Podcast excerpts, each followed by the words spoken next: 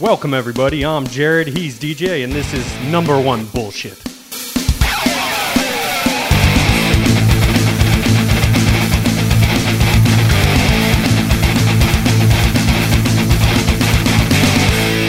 the Airbnb where we're staying at, the uh I don't know if you know or not, little man's super into trains at this point. Yeah. Literally across the street, uh, like I'm looking out the window right now, there's a train track and there's like an old train that's just parked on display. Oh, nice. And oh, little man's face when we pulled up. That's a real train. I guess it is. You're welcome. Daddy loves you. Okay, remember Yeah. this. Yeah, It's exactly. the only reason I got this Airbnb is because I love you. Yeah, it wasn't that his mom booked it at all. It was definitely all Of course me. not. He doesn't need to know that. He's three. Yeah, yeah, He'll he'll learn as he gets older. That Mo- mommy does all the cool shit. For Daddy sure. just just plays. Um, not playing though was Johnny Walker. I mean, he came out loose, uh, but then he got dick kicked, Again. and He's like, come on, come Yeah, on. exactly. Like he wasn't playing at that point. Like, hey, bro, what are you doing? Um, and then he started getting loose, end of the round, a little bonning away, right? He was getting his capoeira on. Uh, but Jesus, I mean, what can you say about Ankalaev? Like, woo. he he he you have a note here has to be title shot next it has to be well i mean it doesn't have to be just because jamal hill you don't know what's going on but i mean yeah he had a poor showing against Blachowicz or for his title shot but he had a poor first two rounds. exactly okay e- Like, exactly he, the, the fight has a poor memory of it right where you're just like it's a draw for a you know whatever yeah, which it shouldn't have been. No, he it won. Yeah, he won three, four, five. i agree like- Yeah, It has to and be I'm not saying next. he's next up for the title, but his next fight, I think, needs to be. For gotcha. So oh you, absolutely depending on when Jamal Hill, like all that plays out, let that happen. It sounds like Jamal Hill's back in the summer, so you let Poatan, Jamal Hill go. Mhm. If one of them has to step out, Ankalaev's there. But uh, his next fight has to be for a title. Like, what are you going to do? Give him the winner of Jiri Rakic? Like, I just Nah, It- I, I think he deserves it. He, man, that that finishing sequence, the uppercut, and you Mm. live, it was like when he uppercut him in the nose. You're like, he broke it before they say Oh. Like, You're like, that's broken. The way he. Johnny Walker grabbed his face. It's like it's broken. Something's broken. It may not be his It nose. It might be his tooth. Something. Yeah, but just immediately grabbed it, stopped fighting. Good on the stoppage. Good on I forget who was refing it, but good on him for not letting Johnny Walker just eat unnecessary punishment because he was not fighting back. Yeah. But the I mean, for Ankalaev to grab the back of his head to keep him close enough to land the initial overhand right that Johnny Walker, the way he falls so awkward. He does. Like he stiffens up when he gets hit. It's it's oh, it's like a bad visual. But he was still awake. Like he Mm-hmm. was starting to bounce back before. And I love it. Talked about it last week. Just accuracy on a follow up ground shot is so beautiful. And he just, It was. I mean, it was- cracked. It was perfect, and it's not like a perfect featherweight. It's a perfect light heavyweight shot. yeah. like to a, Yeah. to uh, someone that's not defending their face at all. yes, and what's absolutely amazing to me is when you look at Ankalaev's UFC career, other than not having the belt, it's not that different from Islam. And Ankalaev gets a lot of hate, but he had one loss in a fight that he was winning the entire time Yeah. and just UFC jitters tapped with a second left. Right? Like all he had to do was survive another second and he's undefeated in the UFC. well, well, hold on. Let's not pretend like surviving a second and a choke isn't like difficult. But Agreed. but like when you look at it this way, it's like it's one more second of your life. Yeah. yes, he didn't go out like that's that you would think in his the the fighter he has become now that if the same thing happens, he's like, all right, I have the cage awareness. I heard the clap. Like, Yeah. I can wait. I can wait. And but other than that, he's looked amazing. He got his legs chopped out the first two rounds of the Jan fight. But to me, that for him to come back and even get a draw, which we just said neither one of us really thinks was a draw, I don't think so. but for him to come back, that shows so much championship like mental to of just the mindset of like I'm losing and I need to change up my approach. Yep. And oh, I have zero, I have no legs, right? I've got no legs, like kids throwback, and he comes through. Yeah. and and so. Yeah, I just think he gets a lot of disrespect, and like you look at it with Islam, yeah, Islam got knocked out in his first fight in the UFC and is just running through everybody since then. And Ankalaev has kind of done the same thing, and you just have people that hate on him because, like Dana White threw a hissy fit over the draw. Well, And Yeah. Some of it, I don't know if it's also disrespect as far as much as it is just like not American, right? Sometimes these people that don't speak the, I mean, Islam speaks English. Yeah, and he has a good personality, like joking around. and- Exactly. It's yeah. it's a little bit, but like Ankalaev is like there, there's no personality to him that's going to draw you toward him. So you just have to be a fan of his fighting. I don't know how you couldn't be, and especially after last night, free card. Unfortunately, the NFL playoffs. So who's really watching? You know, you don't know what demographic that might have watched this card isn't going Mhm. to because the. But it is a free card. That means it'll be replayed if someone wants to see the highlight. I don't know. I don't know how you don't get unless I don't know if Poatan's even talking about fighting before Jamal Hill will be ready. That Yeah. would be different. He's ready for it, man. Let's see him do it. It's it's too, he's too fun. Yeah. And the light heavyweight Yeah. division needs this type of stuff, and it was is what it needed. I mean, can you imagine him versus Poatan? Yeah, I can. I think it's gonna happen. It'd be fucking awesome Yeah. because like Ankalaev has the wrestling, Mhm. but he's also going to stand there with you. And And we- and so like how how long do you weather that storm? Yeah, and we know that Poatan is going to stand up. You know, he's constantly working on his wrestling, his takedown defense, his jujitsu, him getting up. It showed a little bit in his last fight with Jiri. Mhm. If he's going to continue getting better, then all right, great. We have And some contenders. And if it's Jamal Hill, Jamal Hill showed really good grappling against Glover. The ability to like not let go Glover dictate where the fight happens. And what does that mean? and- Glover knows that, and he's teaching Poatan that. yes. Yeah, dude. Yes. But then like that skill set trans Hill versus Ankalaev. Like there's this has me excited. We'll see what happens with Jiri and Rakic. Uh, but there's like there are fresh names now. You know, even though Ankalaev has been around for a while, hadn't fought either of those guys. Like there's some some good good matchups here. I just hope that it moves. And, you know, eh especially you look at Poatan's age. yeah. Like he can't be taking a ton of time between fights. Like I hope that this division gets going so some of this can shake out. And then, you know, if Carlos Ulberg contin- continues to do what he's been doing, he's kind of in then that next group that can rise up. you have to stop not talking about my man's Rountree. I don't care if you're going to talk about Ulberg I again. can I genuinely keep forgetting. I don't know him. why you keep forgetting about Rountree. These dudes all crack. Hill cracks. Poatan Yes. cracks. Ankalaev cracks. Rountree crack. Like it's this division can start being like exciting, really exciting consistently again, uh, because out of the two heavy heavy divisions, heavyweight and light heavyweight, heavyweight is struggling a little bit more. So light heavyweight has the opportunity to make them the premier heavy division. You know. Yeah, because and we saw it on this card, and I y'all know me. I want to be as positive as as possible. Never want to disrespect people that are willing to step into a cage and fight, especially somebody like Andrei Arlovski, who's been doing it. I mean, for 20 years, Yeah. you know, in the UFC. And but just that fight to me, the heavyweight division, you have your like four or five exciting people at the top and then after that they're not the most entertaining fights. They get there's either a lot of hesitancy because they know the consequences or people you know blow their load and are just exhausted three three minutes into the fight and it's just sloppy. It's like well we might see somebody fall down. You know we might see a knockout but it's just you go from that to like let's look at the trio of bantamweight Well, hold on. I want to. I want to make a comment. I've Yeah. really been thinking about this. We had that conversation earlier about that heavyweight fight and kind of our feelings toward heavyweight. And I think one thing that's missing from the heavyweight division that we get excited about all the time: prospects.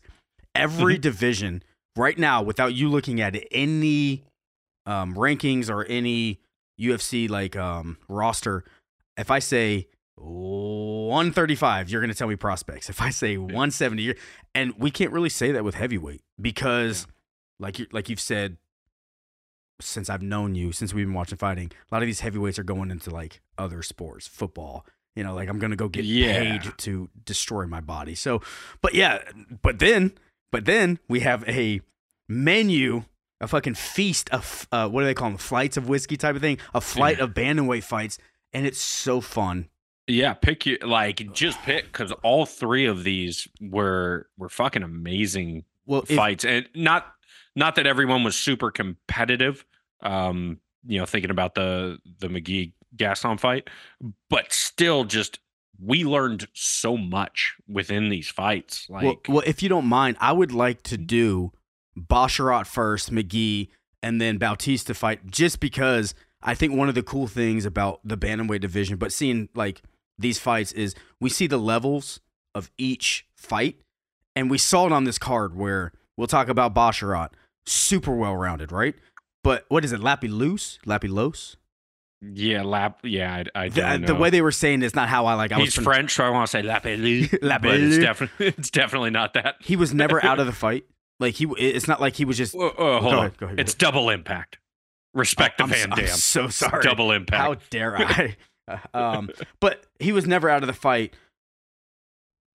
But Basharat just looked better, and then at the Mhm. very end, he looked like he finally like his his gas tank kind of like depleted a little bit, and Lapilus whatever.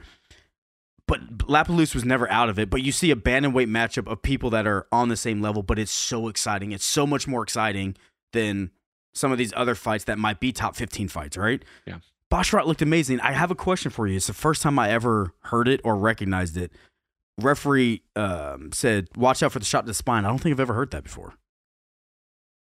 I've heard it very sparingly. Yeah, I can't remember a yeah, definitely not common. I, there's been some times where a guy has kind of been laid out for the takedown, you know, and the guy's in this the sitting position and dropping elbows down along the spine. And like I've heard, uh, probably Herzog, you know, one of one of the kind of more experienced refs say it. But yeah, it's not common. It's definitely not common, just because I think that the, the people generally don't attack Yeah. the back Yeah. like that. Yeah, but this fight, I I was really we talked about it last week. Like, how is Basharat going to? How's he going to do it? Mhm. How is he going to get to his game? And he did a really good job of just timing. He was throwing, you know, engaging in the stand up and then drawing these movements at a double impact. And then the second the opening was there, boom, go get on it. And in the first round, you saw him grab it and it wasn't quite there and, and he had to work for it. Yep. But then as the fight went on, it was getting easier. And that ability from a guy like Basharat, who's fighting the most experienced fighter that he has fought Yep. up until this point, a guy who's had two separate tours in the UFC and I think only one loss in the UFC up until this point. For Basharat to come in and just look like, yeah, I'm the one that's taking the next step. Yep. I'm the one that's ready for the next level of fighters and not you is really impressive. The the fight IQ to not go in there and just be like, well, I, I have to get it against the cage. I have to try to take this guy down, but play his game Mhm. for a while and then find the openings. It's so evolved for somebody who is so young in his career. He's what, 12 fights in now? And not his UFC career, his MMA career. Yep. And that's what we talk about all the time at these lower weight classes. Guys outside of the UFC, guys that are now in the UFC that are not even being remotely close to being mentioned as a top 15 fighter, having just evolved skill set, evolved fight IQ. Like it is so incredibly impressive. Watching this, Basharat was this big time prospect.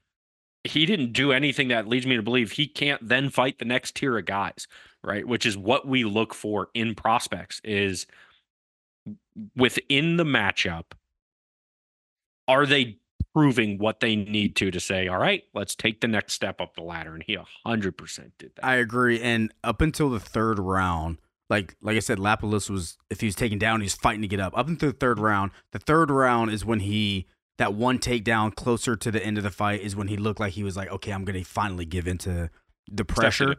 But then by that time, Basharat was was a little bit more tired. Imagine if he had that next level of gas tank, it would it probably would have been over.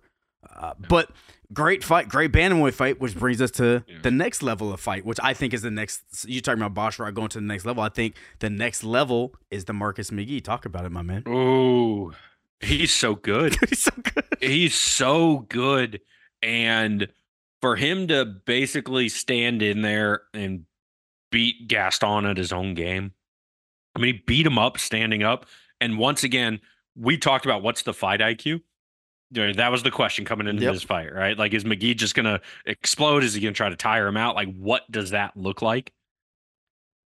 His patience is it's like beautiful. Like it's a fun thing to watch of him engaging in the stand-up game, him having this kind of weird herky jerky style, him switching up stances, not allowing Gaston to get comfortable, playing his game until Gaston was like, okay, cool, we're gonna kickbox, boom, shoot for the takedown. And just mixing that up, being patient to not just like Basharat, not force the takedown, find your openings and then keep that in the back of his mind because Gaston was able he was able to stand up, he was Mhm. able to fight off takedowns. But all of a sudden his defenses are not quite as good as they were. Oh. Because you would think a Muay Thai fight Gaston should win 99 out of 100, right? Just based on credentials. Yeah. And he got beat up in the stand-up game. Yep. I mean, McGhee almost walked off right, hurt him badly and put his hands up. Gaston stood up, put his hands up, and he was like, "Okay, cool. Now I'm going to wheel kick you Yep. and hurt you again until until they stop this." Dropped him multiple, but like had him hurt Yeah, multiple him hurt, times. hurt a had bunch. him hurt. One of my notes is had him hurt a bunch. I used the Oh, yeah. term a bunch. It was a bunch. Yeah. He he controlled the fight start to finish. Yes. I mean, it was when he when he finally went for a takedown. You're like, uh oh, this is a problem because he's already kind of winning the stand up, and he goes for the Mm-hmm. Yes. takedown. Now it's like now Gaston has to think about this. It's it's it's not going to be a, a an easy night for Gaston if he can find it. McGhee didn't even look like he was in a fight at the end of it, man, No. at all. And Gaston's chin's unreal. yeah, yeah, unreal because we've seen McGhee put guys out, right? His previous, he walked off, right? JP buys, he, he walked off. Yeah. And he was connecting clean, clean, clean multiple times on Gaston. And not only did Gaston survive, he was still there, like mentally. You could see him not like wobbly, not, you know, unable to to understand what was going on. He was still very present Yeah. within the fight, eating those shots, which bodes well for him. You know, we don't ever like to talk about somebody's toughness or something like that. But to me, there's also a very big difference between toughness and being able to truly eat a shot and still be mentally present to to have your movement to do all of those things that I mean, even up until the end when he got dropped and McGhee put the hands up for the walk off, like Gaston got up and kind of mocked him with the hands up, right? Yeah. Like he was that present in what was going on. But I want to watch Marcus McGhee fight every single week. Like it's one of the reasons fighters like him are one of the reasons I get so excited for this sport. Yeah, and and to that point, we do want to see our fighters be tough. We don't want to see our fighters get beat up because they're tough, right? Mhm. We want to see our fighters be tough so they can have the opportunity of the movie ending where it's like I'm getting beat up, but the next thing I know is I crack them and it's over, right? Like that's what we Mm. want to see.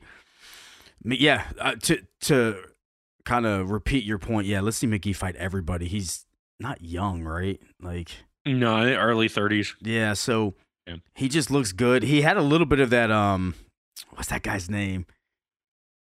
Oh man, he had some some of that Fighter or Yeah, fighter. Um Oh my god, I just had his name in my head. That kind of cokehead energy. he had a little bit of Clay Clay Guida. Guida, there you go. he had a little bit of that Clay Guida energy, but like after when you hear him talking about it, like he you could tell his heart rate comes down quick, like he's just very Mhm. calm. He this was this was one of those nights where he's got to go back to the gym and be like everything we worked on this camp just worked. Everything Yes. that we did just things just went our way, right? We had cheat code tonight.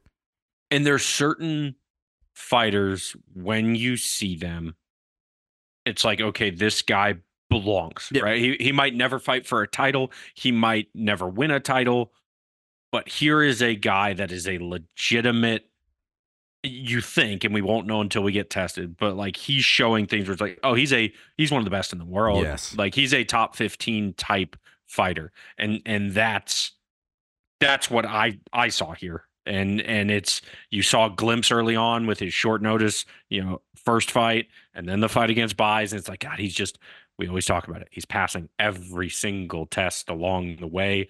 I want to see somebody that is going to grapple him. Mhm. I want to see somebody that's going to test his gas tank. Um, but he, there's, I mean, 135 is a damn shark tank. There's no shortage of of matchups for him, and actually, one that would be kind of uh, kind of interesting would be the the loser of of our uh, the other bantamweight fight in Ricky Simone because like he's going to test your gas tank. That's to me that's almost the uh, Gabriel Bonfim Nicholas Dalby Yep. type fight where it's like, hey, this guy might not be one of the 10 or 15 best in the world at this point in his career, but guy, you better come correct because he's going to he's going to let you know if you are. And and I I love that, and we're gonna get into that Ricky Simone fight. For me, I would love to see Marcus McGhee fight a Chris Gutierrez who just got exposed as well, right? Like that type Yeah. of guy where it's like if you want to break in, Gutierrez was number fifteen. He he fought and he got exposed in terms of that next level jump, right? There was something Yeah. that he got exposed for. I would love to see that. But speaking of this, um, Ricky Simone Bautista fight, my lord! Now it felt to me that it was one one going into the third, but two of the judges Mhm. had it had Bautista win all three round all three rounds. So That's insane yeah, to, to me. me. But then I'm looking at stats. I'm like, okay, I guess maybe it just felt that way. But to me, I was going into the third round saying it's one one. Bautista started taking over.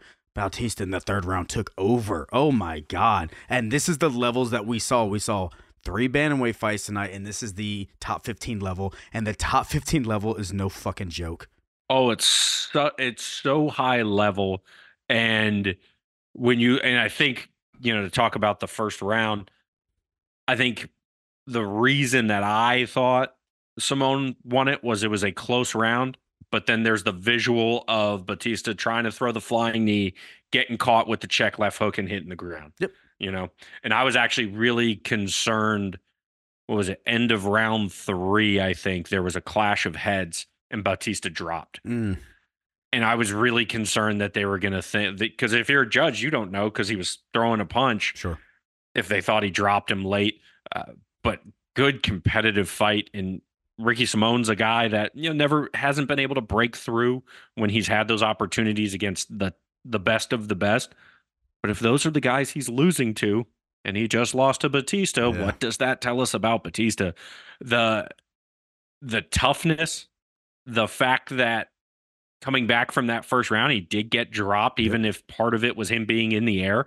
He did get dropped. And for him to put the pressure on round two, and then, I mean, you had to, I'm sure in his mind, he thought, you know, worst case scenario, it's 1 1. I got to go win round three. He gets taken down. First of all, he's getting jabbed up and then gets taken down pretty early Yep. and for him to be like, "Oh fuck no." Like this is not how this is going down and for him to stand up and then just take control for the rest of the fight, that's the shit to me that I then see and I'm like, "Yep, he's he is a top guy because he did not accept and and we've seen some of these other prospects that we were so excited about when that moment happened they didn't rise to the occasion Yep. Right where either they accepted it or they didn't have the skill set to get back up. Whatever it was they did not rise to the occasion.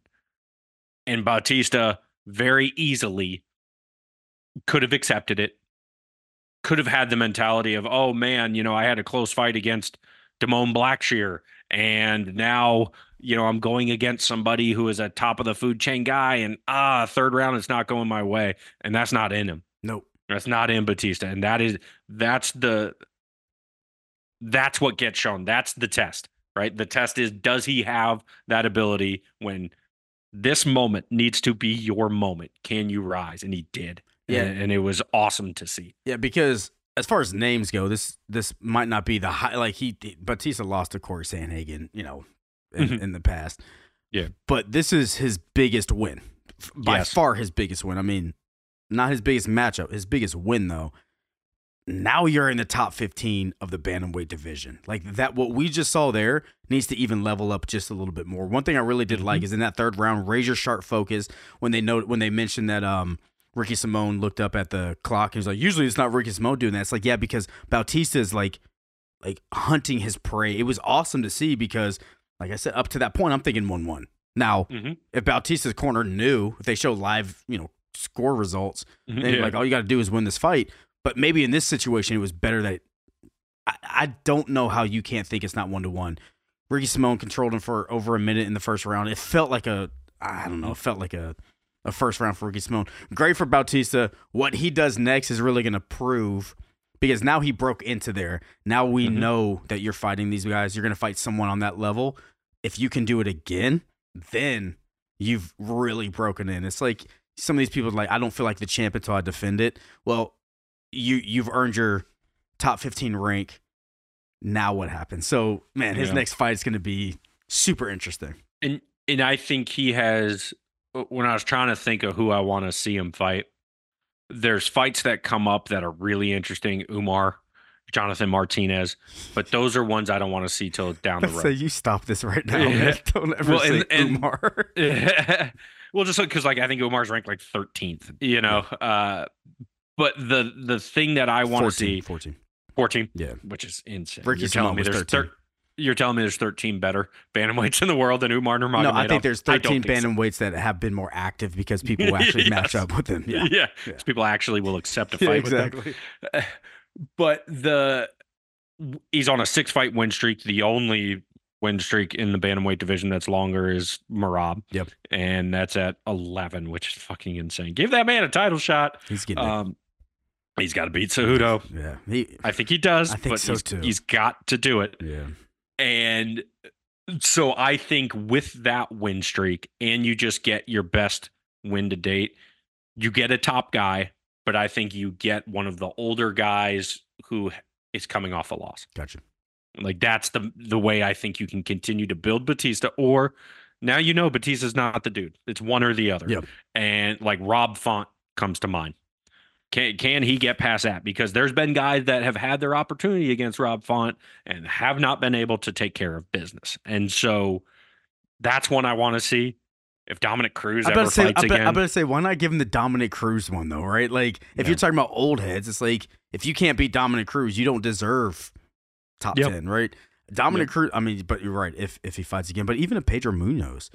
Well, I know- was thinking that, but he's booked against Kyler Phillips. Oh, that okay. that was a th- yeah. Pedro Munhoz was like immediately the name that came to mind Yeah. because you know he's like Neil Magny of the bantamweight division. like if a prospect needs to prove himself, he fights Pedro Yeah. Munhoz.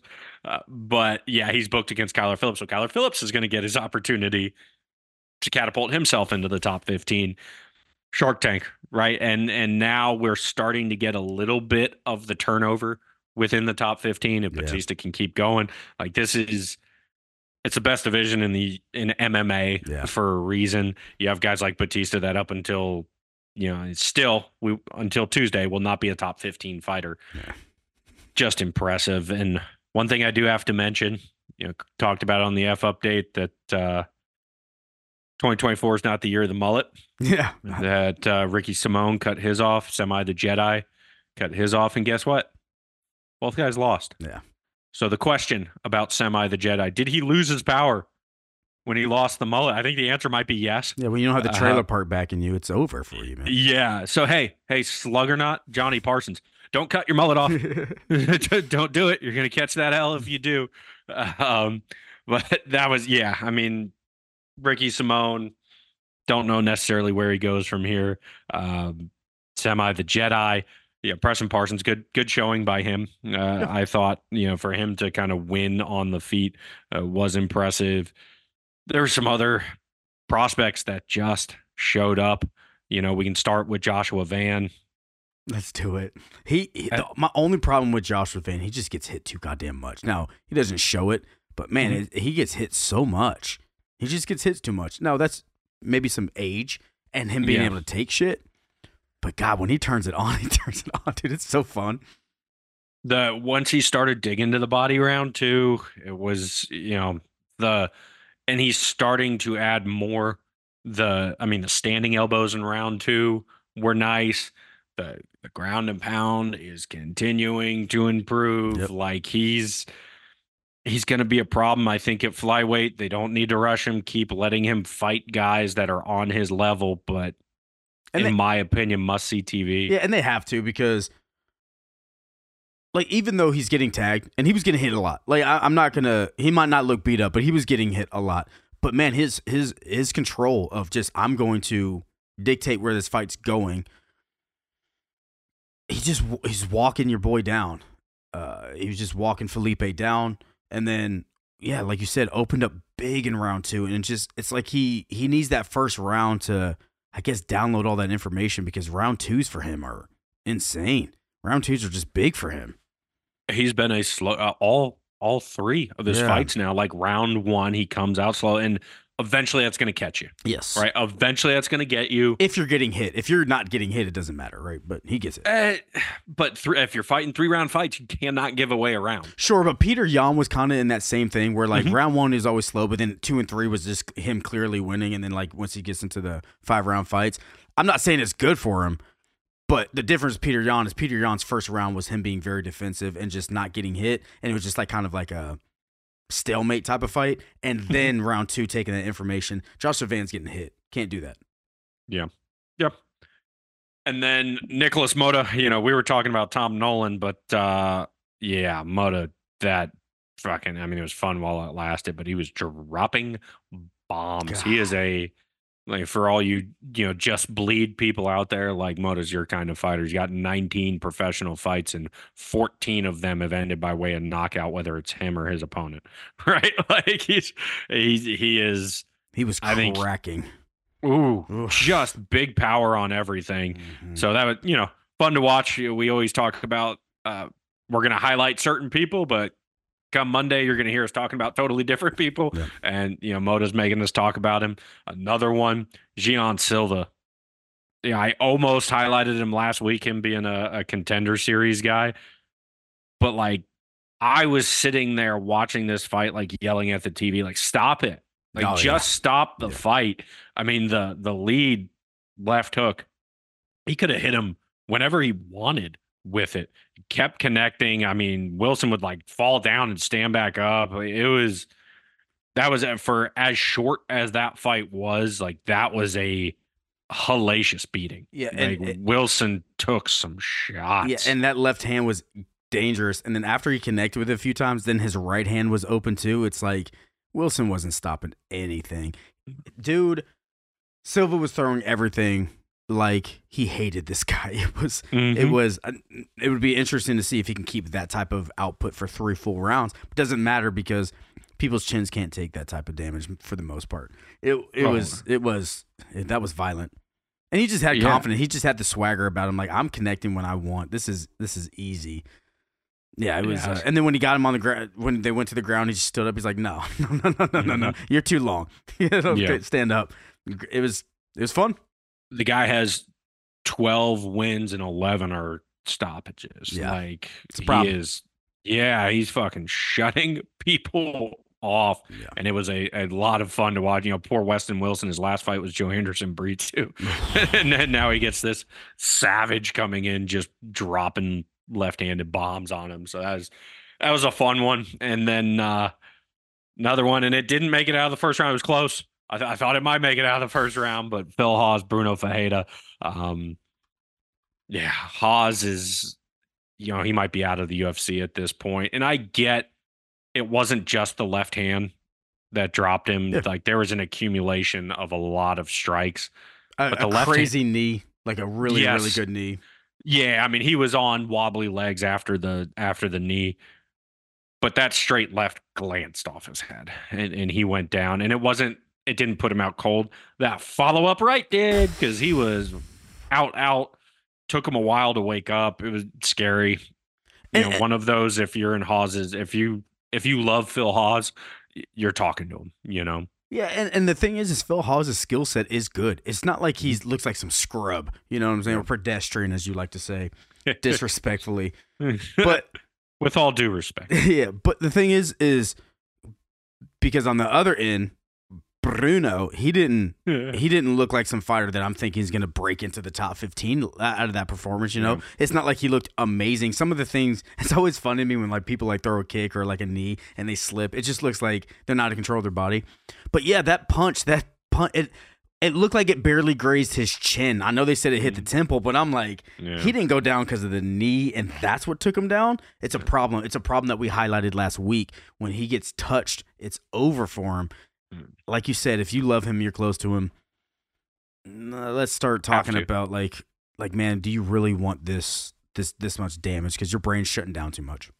Yeah, like it's happening where it's it's shutting down relatively quickly. And granted, he did eat the knee. Yeah. but That was the beginning of the end. That knee was the beginning of the end. Yeah, he you know he does kind of remind me a little bit of a Terrence McKinney, where he has this like great skill set, but then he gets knocked down. Yeah. You know, I mean, same thing with McKinney. McKinney shows like these great skills, but then, I mean, out cold a, a lot. Um, It's a problem. yeah. So, yeah, it is. And Ferreira, 100% finish rate. Like, here's a guy I'll, I'll always tune in to watch him because crazy shit, like, fight's going to end, you Yeah. know, uh, be, before It's fun. 15 minutes. Yeah, I, I don't think he's a top 15 guy, but on any given night, he can beat people if they're not minding their P's and Q's, but he Mhm. al- also might get shut off too. So just fun to watch. And we need our we need fights. our fans to mind their p's and q's and do a couple things for us, man. Yeah. What, what would those things be? I think they need to get on their phones, or if they Okay. can do it on the computer. I don't know if people still get on Twitter on their computer, okay. but they definitely need to get on the phones and follow us. Uh, number one BS Pod on X At number one. at BS number Pod, one. My yeah. bad at number one BS Pod on and on their podcast listening service of choice. Go ahead and like and follow us, man. Download each Yeah. episode. Have it have it notifications on. I have my Mm. notifications on. I listen to ourselves. Why don't you guys oh. do it too? Yeah, Yeah. I I get that nice uh that nice notification 6 a.m. Yep. Monday morning, letting me know that hey, my week's gonna start fantastically. Baller. and uh, to wrap up our talk about this card, we have to talk about it. My man, Jim Miller. Um, good on him. Just, I was nervous. I was nervous round one because he was getting jabbed. His eye was getting marked up. I was like, my man's not to be ready to go. I April. know. This is going to be a problem. Oh man, it's really the only reason I picked him because I was like, I just want Jim Miller to do it quick, not get damaged, so we can see him on 300 just for his. If he doesn't care about it, fine. I care about it. Apparently, I think it's cool. Yeah. Yeah. And on our picks, we were both what, four and Four one? and one. Yeah, yeah, yeah. Four and one. I really Yeah, thought get- Ricky Simon was gonna uh, stop Bautista from coming up to that Mhm. level, and and I can't I can't hate it all. I love seeing. Like you're saying, I love seeing these people. We're talking about bantamweights again. I love seeing these people like step up to the challenge. I Yeah. didn't think Ricky Simon was going to allow it, but man, Bautista. But yeah, Jim Miller. I mean, come on, another stoppage at his age. I mean, Yeah. And it was it was a face crank, right? And I get it's painful. I've had my face crank before. It sucks. And like but there's a difference between tapping in the gym to that and tapping to pain in a UFC fight and and unfortunately Mowgli is one of those guys that is underachieved at times in the UFC. Um, it one thing I do want to highlight pretty cool to see uh to see Cain in Mowgli's corner Yeah. uh, you know, just that uh, with with him being out, and good to see him kind of back around the sport. And then Jim Miller, we have to talk about it. He said he wants 300. Dana White said he'll let him fight on 300. Called out Brock Lesnar. Would love to see it. Um, hilarious. but like realistically, the two he called out, I love the matchups. Did call out Matt Brown at 170. I think Matt Brown's a little too big for him. Yeah. Uh, and we see the power, you know, even still that Matt Brown has. Last thing to go. fucking people up. Yep. Uh, one that is really intriguing though, and and the man was calling the fight. You call this man out when he's in a suit broadcasting your fight. Paul Felder at 155 at 300 would would be a really cool fight. You know, it's not like Felder is contending.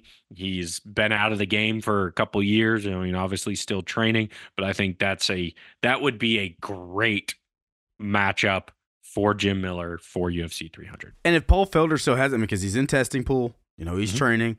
Why not? It's like now I'm on the 300 card. I, I- like Yeah, I have it built in. I mean, if, when you look at UFC 300, it shows Jim Miller versus TBA. Why not just make Mhm. it you? He's calling you out. He wants to fight you. Yeah, I'll get my little paycheck. You know what I'm saying? Yeah, I'll get it. Yeah, yeah, and like it's three hundred, so you're, unfortunately you're not going to be on the broadcast for that anyways, right? It's going to be Anik, Rogan, DC.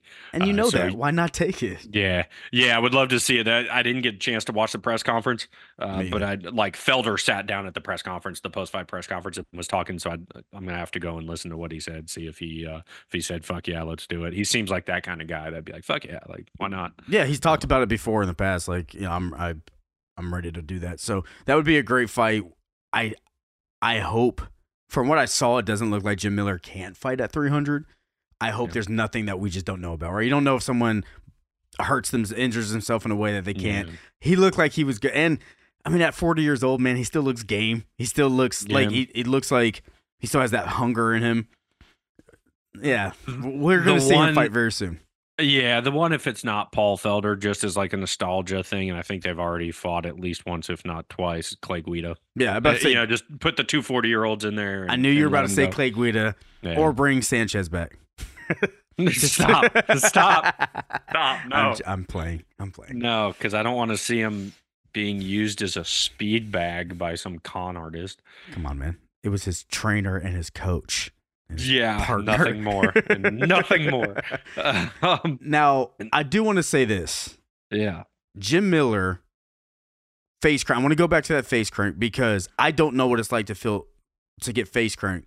Mhm. But kind of how you were saying in the gym, it's different. Like go ahead and tap because it hurts. I guess that's where you're you implying. can Like, get your jaw. bro- You can get your jaw Okay. broken for sure. You know, so, you, do you think? Because I've seen, you know, we saw Conor tap to a face crank and Joe Rogan's like, you guys don't understand how painful this is. Mhm. Do you think that Jim Miller just has an extra level of, of like, uh, squeeze, or is it I'm tired after a three round fight? Do you think it's more of the pain that gets you to to to give up, or it's more of just the position where I can't get out of this and it and it's painful, right? Is it just pain, or it's like because we saw Simmelsberger almost get his arm, like his elbow was bent, Yeah. and he's pulling out, right? So some of Yeah. that's pain, but I feel like I can get out so I can fight it. I think it's different mentality. Okay, fair enough. I think it's a different mentality. I think there are guys that would never tap to that, regardless of if their jaw breaks, would never ever do it. Okay, I'm not that think there are guys that are like, no, I'm good. I fought enough tonight. And, and I think, yeah, you know, not to disparage any fighters, but I, like that's something where I, I think there are, I mean, fuck, look at Elise Reed in her fight against Loopy. Like her, her arm was disgusting. Yeah, like you're you're telling me that there wasn't severe damage there. Look at fucking El Kakui. Yeah. You know, against, uh, what was it in the Du Bronx fight? yeah, you know, right, yeah. yeah, he was getting his. I mean, his arm was not okay, and just said, "No, fuck it, we're doing this." Yeah, fair enough. Um, So yeah, I, I think it's a mentality thing. Yeah. The uh, and going into next week, we're back to numbered fights. I am. I know people have been talking shit about this card online, and y'all know me. I think any card can be good, and I think 297 has some fucking exciting. But I, want to I want to comment on that because I'm going Yeah. into 2024. We had a kind of a conversation about this. I'm going to 2024 and seeing like what is getting me excited. I I, I already know that watching because this this fight night card was way more exciting than I thought it was gonna be, and I was already Mm-hmm. stoked about it.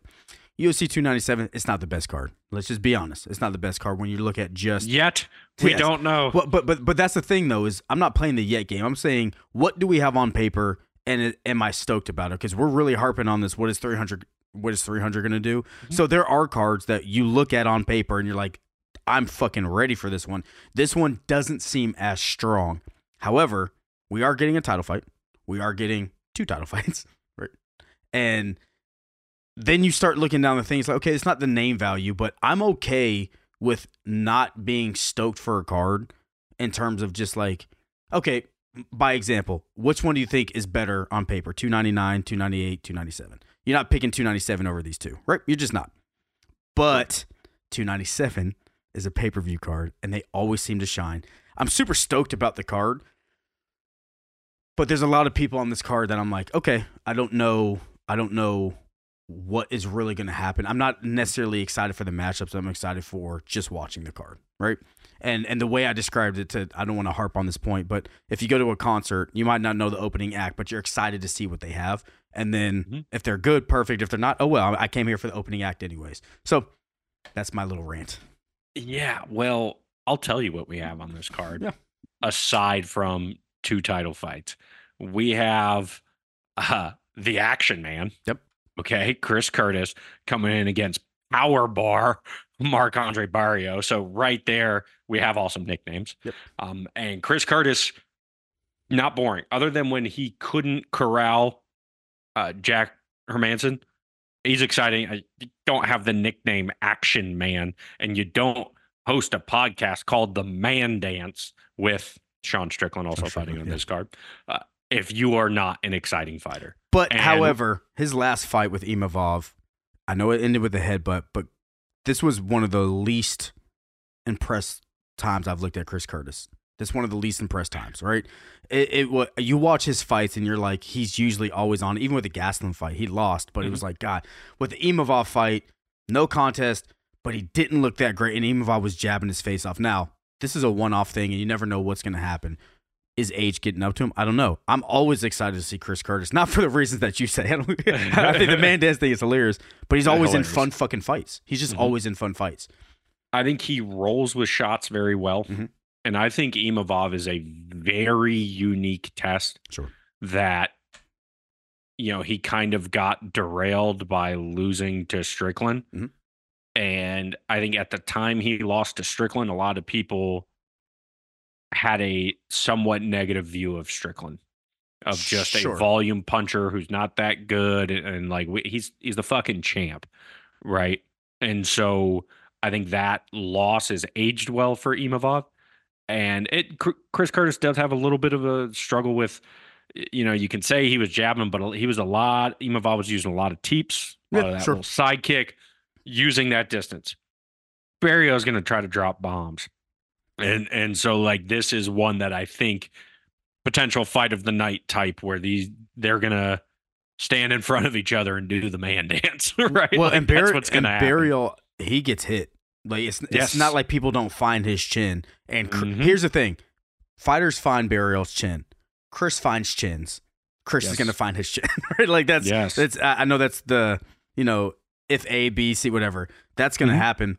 It's just with s- sometimes like it, what is Chris Curtis has forty fights. He's thirty six years old. Like does that stuff start catching up with you? I don't know. I don't necessarily think so in this fight. But his last fight was like, okay, are things starting to catch up with him after the Gastelum fight? We'll see. I'm always excited to see Chris Curtis. I'm. I don't know why. Curtis. Curtis. I don't know why I'm excited to see him all the time. It's just he, there's something about him that's fun. I don't Mhm. ever think he's going to fight for a title. Like I, he's No. not that guy. Yeah. This fight is going to be fun. I think that Chris Curtis is going to find his chin. It's just whether or not he can consistently do it and Barriault get stopped or not. And another one that's fun, uh, and I was I had even forgot that this one was on the card. Air Jordan versus the Slender Man Sean Woodson. I mean, you Woodson has incredibly fun boxing to watch. Plus, he throws flying knees that knock people out. And then Jourdain, other than the Kron Gracie fight, isn't boring, right? Yeah. He it takes two to tango to, or should I say, to do the man, dance yeah. and uh, like the Kron Gracie fight, Kron didn't want to be there. Yeah, that was Like, that, was that, was that was the anomaly. anomaly. Yeah, and Jourdain even said like, "I need, I needed a win, guys. Sorry, like I, I had to do it. Is what it is." This one is my dark horse fight of the night. Like this is one that really has the potential to just be an exciting, exciting fight. So we have that one. That's on your card. fight of the night. A potential. Oh, you're A potential for fight of the night. I'm not now when we look at the card, I'm not saying it's going to be fight of the night because I think there's some great matchups. But this is one that I think as the card is going on, this is going to be one this is going to be in my mind the fight on the prelims where people are tweeting out, "Oh my god, fight of the night, give these guys 50k." And it won't be because they're on the undercard and fight of the night very rarely comes from the undercard. And the next fight we're going to talk about is also, I think, has the potential. Uh, but I like that fight to me. I think there's going to be some fun violence. Like it's Oh, not just sure. going to be violent. There's going to be fun, cool shit going on. We also have, you know, since you're like, what do we have on this card? I'm going to tell you, we have one of the participants from what some people had as their fight of the year in that Brad Katona Cody Gibson fight. And the burr, Brad burr, burr, burr. yes, in our featured prelim, we got Brad Katona, Garrett Armfield. And this was one as I was watching them fight, as I was, you know, doing my research. Brad Katona, first of all, Canadian, and on the last Canada card, they all went on, they all won. yeah. So if you're placing your bets, yeah, they all won. And this is a Uh, bantamweight fight, so you know it's going to yes. be good. So you know it's good. Yeah. Uh, I mean, Katona, the fight against Cody Gibson was so much fun. And then in the third round, this was another one. Come third round, like Cody Gibson was kind of kind of jabbing Katona's face off. And Katona just had that, like, no, I've been talking a bunch of shit outside of the UFC saying I still belong. And guess what, guys? He does. Took advantage. I mean, uh, clearly won the third round, right? And was like, that's what he needed. And Gibson was just pressured the entire time, Yeah. the entire time. And Katona was just, he won because he was fresher in the third round. And when you are fighting off your back foot for two rounds and you're somebody's just walking you down and you still have that gas tank, like you are always going to be in it. And then Armfield's going to be that guy that's going to bring it as well because in his last fight where he actually got a full camp was not fighting up a weight class. I mean, he beat the brakes off of Kazama. Yeah. Just, I mean, hurt him to the body, hurt him to the face. I mean, by the end of it, it was a five minute, I mean, it was a one round fight. Four Kazama looked like 16 seconds. Yeah. yeah. Yeah. He looked like he'd been thrown in a fucking wood chipper. Yeah. Like he was beat up after four minutes and 16 seconds. So that's what Armfield brings. Katona's going to oblige him. And let's not forget what Katona is. Now, granted, it was up a weight class for Kyler Phillips, but Katona has a win over Kyler Phillips, Mhm. Who is now has been in the top 15 at bantamweight, is now getting another top 15 fight. Oh yeah, on the Ultimate Fighter, Brad Katona also beat Bryce Mitchell. Right? So here's a guy. Yeah, he was one and two in his first stint in the UFC. Yeah, one of those losses was to Merab, Yeah, Merab. who guess what? He's still winning. yeah, he's got 11 in a row. Merab's one of the ones that you just like, okay, guys, it's Merab, right? Yeah, yeah. So like, is Katona ever going to be a champion? Probably not. But guess what? He belongs, and he's always going to be exciting. And we have the dance partner that's going to do it too. So I think like this is the other. There's a reason that it's the like. And- there's a reason, and it's gonna be 100% on the feet. There's no way these dudes are going for takedowns, right? It's, this is gonna be a stand-up fight. And with bantamweights, like I said, it's not that there's not fun fights, but it's just not the strongest cards top, top to bottom. Yeah, these are bantamweight fights. They're fun. We have another bantamweight fight Yeah. coming up. It's fun. These are all fun fights. This is gonna be a stand-up war. Does someone get stopped? Hmm, probably. Right, probably. yeah, maybe. And if not, it's going to be one of these like exhausting third round. They're swinging, you know, just like I'm just going to put the rest of what I have in me to swing. It's yeah. Th- this is a great matchup, and hopefully, all these fights, no one gets hurt. Right, no one misses Yeah. weight because we didn't talk about the weight miss, and I'm so tired of it. I'm so Yeah. tired of it. It's why we didn't. Yeah, I just I'm so tired of hearing every week someone missing weight. It is getting to the point to me of like absurdity. Mhm. So hopefully this stays at the feature prelim because it is a good way to go into the main card.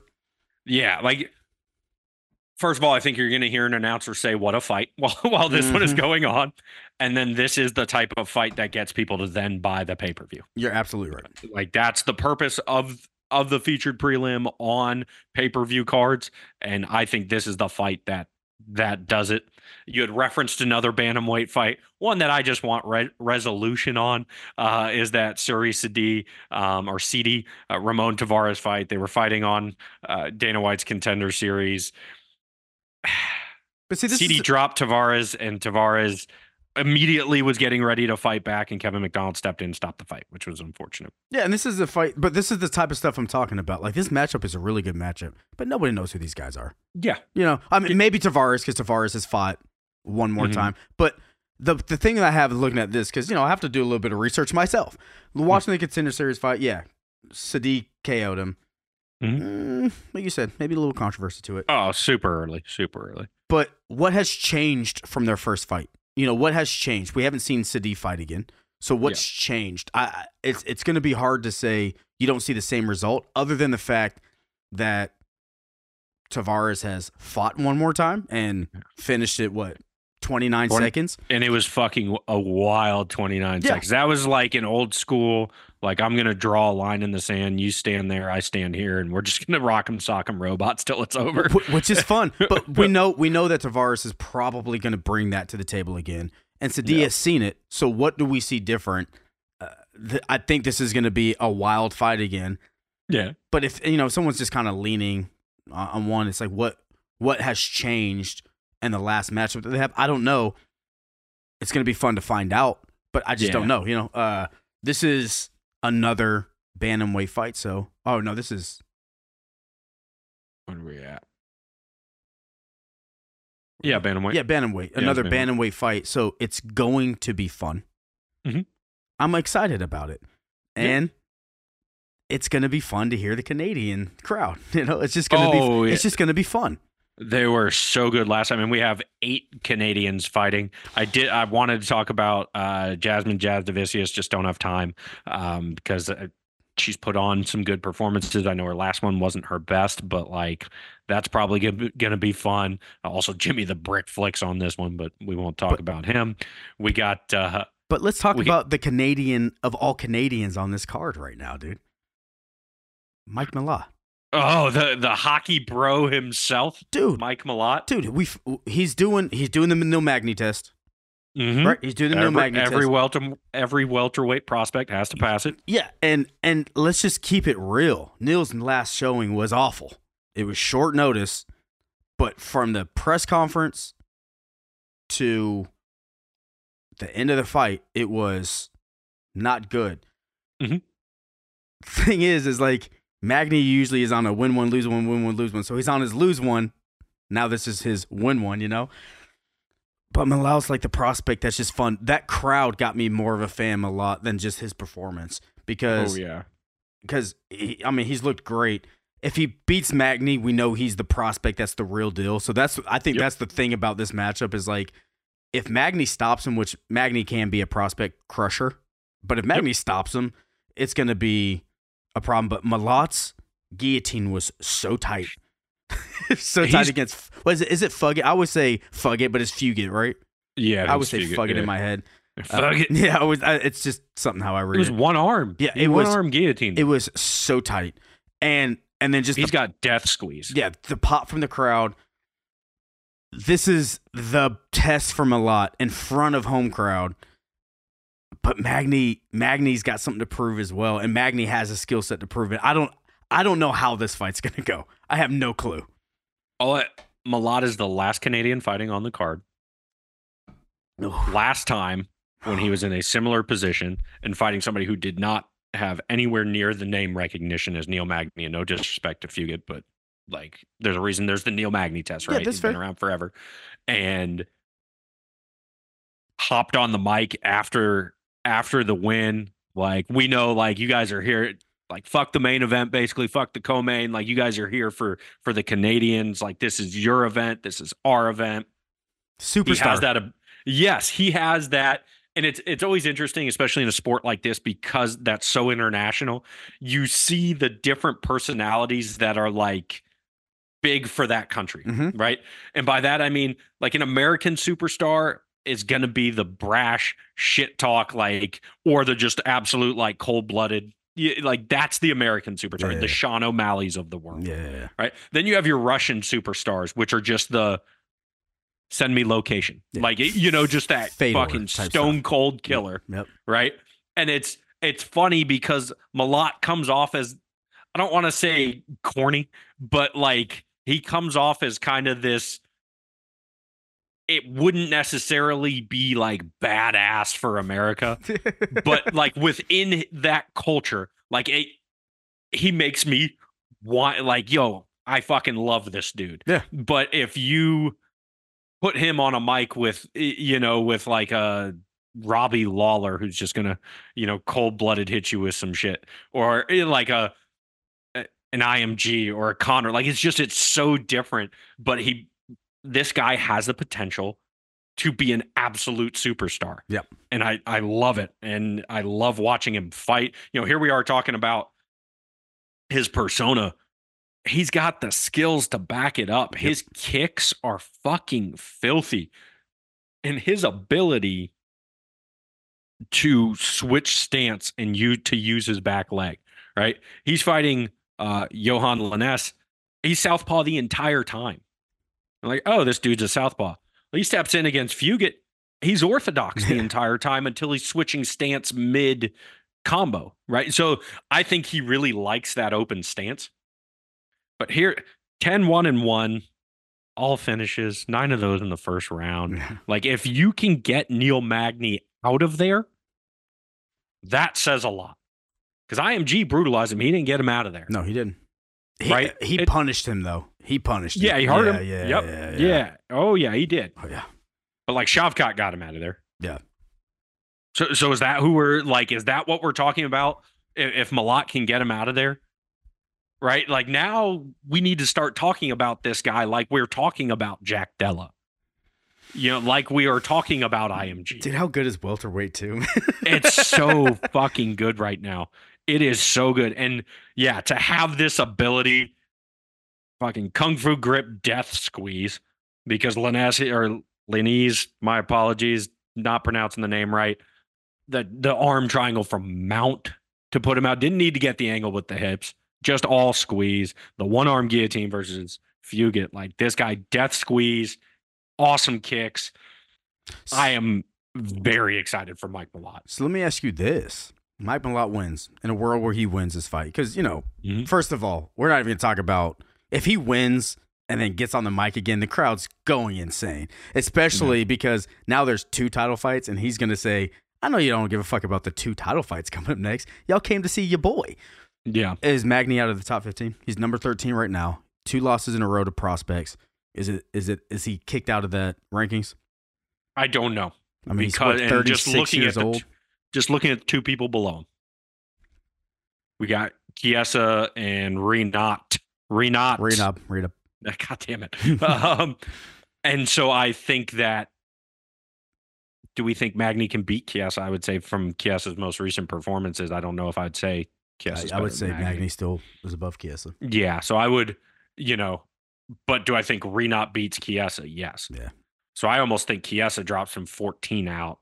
You know, maybe Magny Renat stays at 15, Magny moves down, and then Okay. Malott's Yeah, in there. I'm I, I I I'm not saying kick no Magny out. I just wonder Mhm. what that looks like because he's not young. Yeah.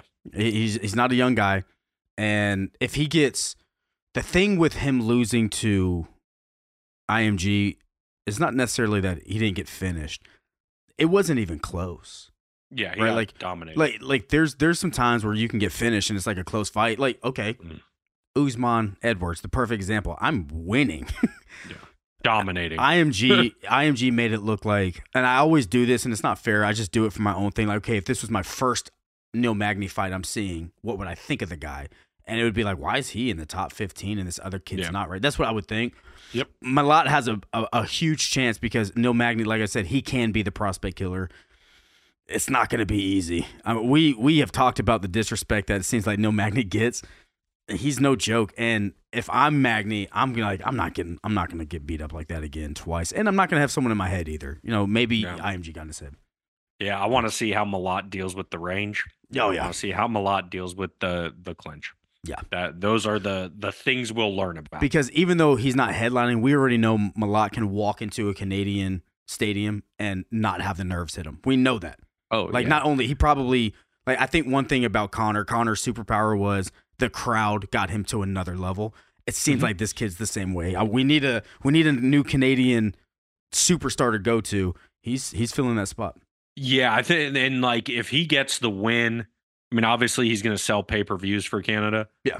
but now he opens up the ability to do a fight night in Canada. yes. You have him headline Yeah, Five he doesn't rounds? need five rounds, Yeah. but you schedule him for five rounds, and now he's leading your press all week. Yep. Right, he's the star of the show, and at that point, you you truly find out is he the superstar that we think he is? Yeah. And so I yeah I, I think I think the UFC wants him to win because I you know it's it's big for Canada. I want him and to win, and I Canadian have no reason to want him to win. I Yeah. just, I just like what he brought. Now, Yeah. now talking about what I think actually might be like a potential fight of the night. That's why I said you're crazy. Arnold Allen versus, you know, I'm gonna say Ooh. Movzov of Evloyev, Movsar Evloyev. Evloyev, Evloyev, Yep. Evloyev. E- my God, Evloyev. Evloyev. I put it in there I phonetically know, in but like, notes, it's, just, man. it's not clicking in my head. It's just not clicking in my head. For me, you know, striker versus grappler, whatever. But can Allen defend the relentless takedowns that Evloyev is going to bring? And not only can he defend them, but can he be offensive after he defends them? Because he's going to be tired, right? yes. Allen fights a lot of stand up. I was looking, I'm going doing research. I'm like, he does a lot of stand up strikers, and and he looked great. His last round against Holloway was great. Just too, too, a little mm-hmm. too late. Another stand up striker though, right? Evloyev's not that guy. He takes people down, he lays on them, he controls them, and then he beats them up. I want to kind of almost see Evloyev not be able to take Allen down to see what Allen can do with that on his mind that I'm gonna have the takedown. It's easy to fight when you're not worried about it. Evloyev's gonna be relentless in his takedowns, and I don't see a I don't see a world. Let's say this goes three rounds. I don't see a world where he doesn't get at least one takedown, and then what do you do? Right? Yeah. What do you do? This is this is this one's intriguing. Yes. Yeah. This is what this was the one I had the most fun doing the research for. Yeah, you were super stoked. You called me. You're like, dude, Evloyev, and I was like, all right, let me start watching his fights. You know, I was like, let me get on on my research. Yes. Yeah. Yeah, I mean, and and even the Arnold Allen fights, and by the way, watching him versus uh, Dan Hooker, it was it was kind of interesting to see because one, it's like, oh yeah, Dan Hooker's tough as fuck. Yes. like that man can take a beating like no one else. Yep. But then also, and this fight was like three years ago, no tattoos. Oh And yeah. my man is like double legs, double arms, all over his chest now. And it's like, oh, now. oh, yeah, yes. But I mean, Allen, he has this, he had this reputation kind of as a grappler, and it's not real. I don't really think it's justified. He's shown pretty decent takedown defense, but like you said, he hasn't fought grapplers really since Mads Burnell, and Mads Burnell took him down pretty, you know, and kind of put it on him a little bit as a as a chain grappler. Uh, one thing I am very interested to see from Arnold Allen after going undefeated in the UFC as long as he did. Yeah. And then to have the max fight play out the way it did. Mm-hmm. What's his mental now? Because I think that round five should give him the confidence of like, oh well fuck, if I just went if I went sooner, if I, you know, went for broke round four, round three, whatever it may be, just not waiting till round five. He was there. He won round five very clearly in my eyes. And so does that give him the boost of like, well, fuck, I can be in there with anybody. All right, let's go. Or is it that I just took my first loss in, in the UFC? In the UFC, Like, yeah. Yeah. So I'm really, and he's young, he's 29. Like, I'm really interested to see how that plays out. And then on the flip side, Evloyev is like, people forget, I feel like. Well, because, because but he's I don't know if people forget. I, I want to keep going back to this before I didn't mean to cut you off, but it's that people just don't know who he is. It's not like he's fighting the Mhm. names in the division, Mm-hmm. and it's he doesn't have that star personality yet. So, he- but he's fucking consistent. Holy He's- shit! Yeah, he's never lost. Oh my god! He's 17 and 0. And the fact that his last fight, Diego Lopes, and part of the problem is Diego Lopes has fought twice Yeah. since since they fought. But for so like that fight made Lopes a bigger star than it did, did Evloyev. And rewatching that fight, yeah, Lopes came out like a bat out of hell Yep. and definitely won round one Mhm. and had the scare of the submissions he rolled too late, the knee bar, where like, you know, if the fight goes 10 seconds longer, does he get it kind of thing. Sure. But ultimately, after round one, Evloyev was like, oh, okay, cool. That's the fight I'm in. And then dominated the next two rounds and until the end where there were those submission attempts. And I had misremembered that fight like we talk about a lot. The I remembered it being like, holy shit, did you see what Lopes did to him? And, Yeah. and I think part of it was the mindset of here's a guy uh, who is supposed to be fighting Thug Nasty. He's fighting a guy on short notice who's one kind of sniff of the UFC was losing on the contender series. You know, but now look at Diego Lopes, right? Like we know this guy is a fucking savage. Love him. Such a fan. And oh, so much fun to watch. Yeah. But Ev- Evloev overcame that, right? Of all of the unknowns, didn't know what he was getting into. Really, where he lost was on the feet against Lopes. And when you think about it, he's preparing for Thug Nasty. He's not preparing for any kind of stand up. Now, all of a sudden, this guy that he doesn't really know, and as we saw in the Sabatini fight, can absolutely fucking crack oh yeah. and he did what he needed to to beat this guy and ultimately was beating him up. Round 2 he was beating Lopes up. Yeah. And what really impressed me about Evloev is I have this image in my mind of just this grappler Mhm. who doesn't really do much and just takes people down and they can't stand back up. He stood with Dan Ige, Yeah. who carries absolute dynamite in his left hand, stood with him for very long stretches and got the better of him. Yeah. Got the better of Dan Ige in the stand up exchanges, was so comfortable he's throwing flying knees and shit against him. I mean, hurt him on the feet. And then when he got him on the ground, was violent with his ground and pound. That's one thing that I had not really thought of with Ev- Evloev and preparing for that's that's the reason I called you and was like, dude, I'm Yeah. fucking juiced about this guy. You were so jazzed up. dude. Yes, his ground and pound is fucking violent. Yeah, for for the listeners, there's times where I'm watching fights, doing our uh, research, and I'm like, oh my god, I I just I gotta call DJ. Yeah. like I'm having so much fun watching this fight, I have to call him. And, and it makes Uh, me stop if, if I'm doing research. It makes me stop. Like, all right, let me just jump on this because what is he so excited about? But to your point about Evloev, I mean, with the Dan Ige thing is when you know that this guy can take you down and can batter you, it changes everything. With Mhm. Arnold Allen, he has to think about this. This fight is this fight. I don't know because kind of to talk about your point about Arnold Allen, how does he come back? I think sometimes fighting the Max Holloways of the world levels you up. Now, do I think that if he would have done what he did in the fifth, Arnold Allen would have done in the fifth round, in the third or fourth, I think that Holloway just adjusts. Right, he has Yeah, another round. Like he wins the fight. round. Yeah, I think that I st- I think that Holloway. Cl- Like he's the better fighter right now because we just haven't seen it. I, I'm not going to. he's better than everybody not named Yeah, yeah. Alex Volkanovski. and and we'll see about Topuria, you know. Mhm. Uh, but Allen coming off of this, the good thing that he has is that we know if Evloev can go five rounds. He's been in two five. He's been in the 5th round Mhm. twice in his career, but he has the gas tank. Everything's decision in third round. He can go two more. We know that. Allen knows that now too. yes, Now he knows that like in my fifth round, if I just save a little bit, I have a lot.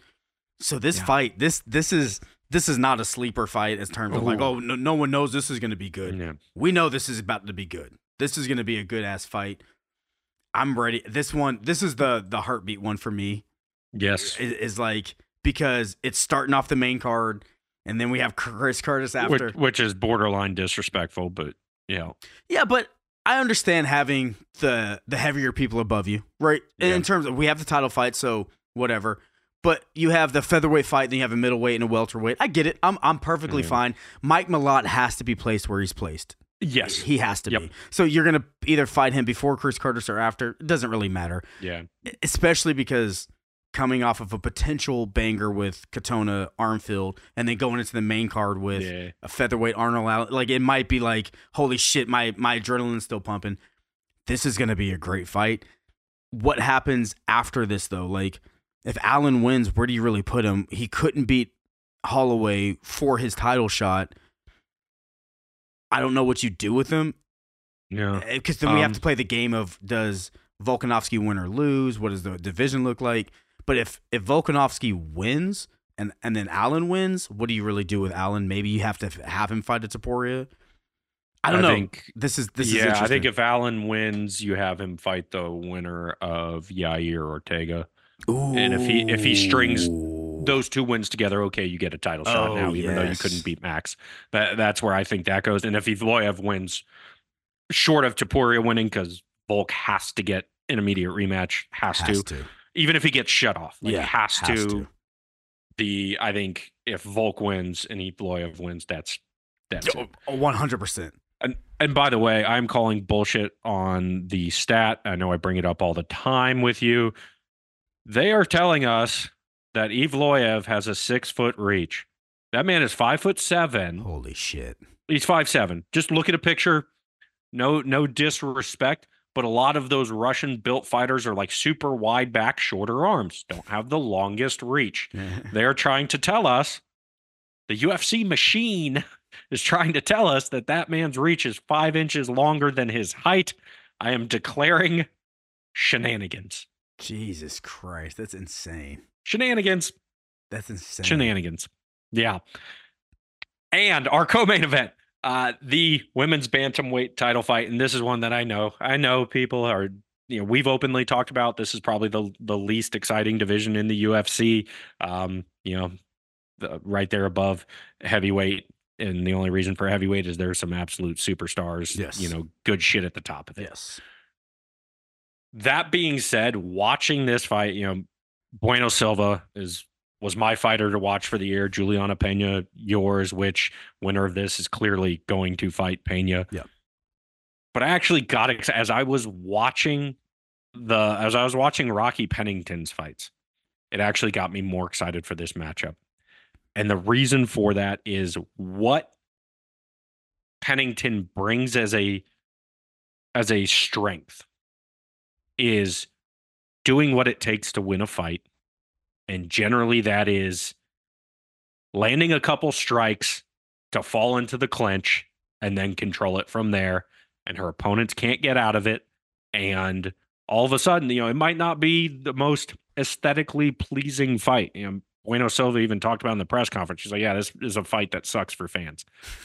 But the it's not the most aesthetically pleasing, but that is where Bueno Silva struggles. And so, for all the excitement I have about Bueno Silva, because I, I think she is a savage, I think she is a killer. She is out there to be aggressive, to hurt people. But there was long stretches of the Holly Holm fight, and Holly Holm has her grappling's gotten better as she's gotten older. Sure. But she is a world champion boxer and kickboxer. Yeah. She is not a grappler, and she was able to hold Bueno Silva against the cage for extended periods. And ultimately, Bueno Silva was able to push her head down, get the ninja choke, game over. But that's I, I want to know because if if Bueno Silva once again gets trapped on the cage a lot, even if she wins, like that does not bode well going into a fight against Juliana Pena. At all. I agree, I agree with you 100%. I agree with you on Raquel Pennington too, because we talked about this on the phone. And I was just like, man, there's something about Pennington that I just don't believe in. But I think it's me not believing in who she used to be mm-hmm. because now it's research week, right? Let's look at it. She does a great job, like you're saying, of holding her opponent, slowing down the pace, and then dirty boxing. Like what she can do, it's weird to say slowing down the pace is fighting your fight, but f- for some reason, her superpower is slowing down the pace, and now you're in my world, and people just can't seem to get out of it. You're absolutely right. I mean, we had a like I said, we had a, our phone conversation. And I was just like, man, I just don't, I don't see what you're trying to convince me right now, Jared of Pennington. I just didn't see it, and that's what I see. I think that, and it's fun because you know. Bueno Silva will submit you in different ways. It's not like she has Mhm. one submission; she'll do it in different ways. And that ninja choke was slick. But yeah. but to your credit, to Holly Holm, Mhm. I personally think that Bueno Silva is the future of the division. Right? That's what I personally think. I agree. Now now it could be Juliana Pena, but we'll we'll hopefully see it soon. But is anybody or are are you surprised if Pennington slows down the pace of this fight and wins a decision? You're not surprised. You're not calling me before the DDP Sean Strickland fight and be like, I didn't see this coming yeah. after watching Pennington, you you I was not convinced on the phone with you, and I was like, dude, I don't know. I feel like to me, it felt like we're trying to get juiced up about a title fight. Now, this could be a boring ass fight. Yep. It could be. If it is, Raquel Pennington's going to be the champion. Yes. She's going to be the champion of the world. Dude, you took the words right out of my mouth. If it's a boring fight, I don't see how Pennington loses. Now, what do I want personally? Because I do want this division to be great. Make make this division great again. I want Bueno Silva to win the fight because I want to see the matchup with her and Juliana Pena. But man, I I I don't know why I was so down on Pennington, other than my biased, very very biased memory of her. But you're right, dude. When she slows down fights, it's like, uh oh. Well, Yeah. you're watching these fights that have already happened. You're like, well, fuck, there it is again. There it Yeah. is again. Damn, she's got she's got a skill set. She got a superpower. She's 35. We don't know what's gonna happen. You're you you you sold me on the P- Pennington side of this fight because I, I wasn't bought in on this title fight. Her her strength is Bueno Silva's weakness. Yeah, and, and, you're saying it perfect. Yeah, you're saying that Yeah. perfect. Yeah, we're gonna see. And the what I am interested in as well, coming from Bueno Silva's side, with this evolution of Pennington, the last two fights where she has looked very, very good from the standpoint of executing her game plan. She's fighting two fighters that are known for being a little passive. Okay. In Aspen Ladd, Ketlen Vieira. Yep. Especially Ketlen Vieira, where it's like, hey, if you just do more, like you have the skills to be a champion, like level fighter in this weight class, and you just don't do more. Yeah. That is not Mayra Bueno Silva. Mm-mm. She is aggression, shot out of a cannon. She wants to go in there. She understands what she signed up for. She's in there for violence. And so I, I want to see how does Pennington, this new version of Pennington, how does she respond now when someone else comes out as the hammer? Yeah. and is like, "Hey, no, no, no, no, no, you're you're not able to to move me backwards and get me towards the cage." Yeah. So I want to see that, and then if Silva's backing her up, can Pennington turn it? You know, is it is her way to get it to the cage walking backwards? And then allowing it a clinch to happen, and then her thinking she can get it flipped around to where now she's in the dominant position. There's going to be some of those little battles, and and that's what I'm like I said, as, as I was doing my research, it's like, oh shit, this is going to be a better fight, I think, than what I was anticipating of just, oh, Bueno Silva's violent, Pennington's not. She's just going to overwhelm her. And it, yeah, there there is a very clear path to victory for both fighters. for here, both fighters. Yeah, and I, I like how you said how how we how we were both on the same page. If it's a boring fight, probably like if I missed that fight that night, and you're like, dude, that shit was boring. I'm like, okay, well, I know who the champion is. I don't have to. yeah, say. Rocky's the champion of the world. Yeah. yeah. So Yeah. now now going into the big title fight, I want to pose a question for you, Okay. and and then we'll we'll break down. Because Sean Strickland's last performance said everything. It said everything Mhm. you need to know. I mean, to, for him to do that against Izzy, and it was a pure stand-up fight. Was no one? You might not like the guy. I still don't like his personality. There's there's mm-hmm. things that I think he's very hypocritical on in his personal life, but we're talking about a fight. But the thing that rewatching that fight, this is the thing, and I just have this bad feeling.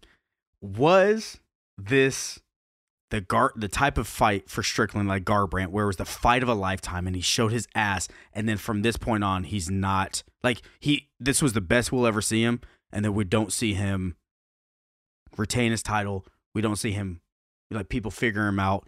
What do you think about Strickland going forward from his last performance to him being the king of the division and his longevity? I think that's a very interesting question. I don't anticipate it being a Garbrandt situation from the standpoint of Strickland. That's been Strickland for years now. Yep. That style. And I think with Izzy, people didn't think that that style would work. And it did. Yeah. And so I think that I don't know if that's the high watermark. I mean, obviously, you win a title. That's it doesn't get better than that, Yeah. right? You can defend it, but you can't, can't get any better than that Yeah. other than winning a, another title. But I do think, uh, like Strickland can be knocked out. Granted, it was Poatan, but like we saw, he baited him into chasing him, Yep. and and crushed him with the left hook. Yeah.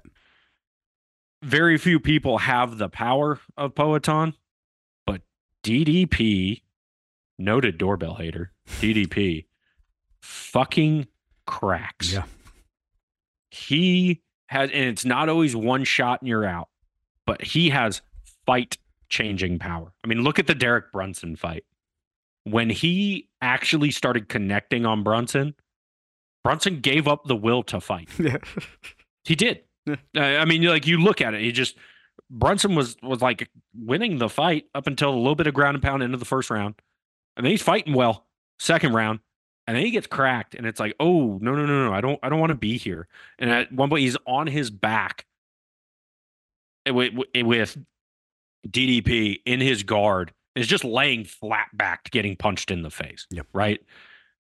So where I don't know if I mean if DDP wins, I don't know if it's a downhill thing for Strickland. I think Strickland's going to Strickland. So even if he loses, I think he comes back and still is the same fighter. Mm. And I don't know if the method in which DDP would win would be some, oh, here's the hole, everybody, come check this out. So you don't think uh potentially and now now we can start kind of breaking down the fight Mhm. because both these dudes have weird styles that you're like Yeah. that shouldn't work and you're like how the fuck does this work? Like realistically, how the fuck does Sean Strickland's style work? How does it work in MMA? In MMA. Philly Philly shell with without big gloves to deflect stuff. He he like over responds to stuff like overreacts to stuff.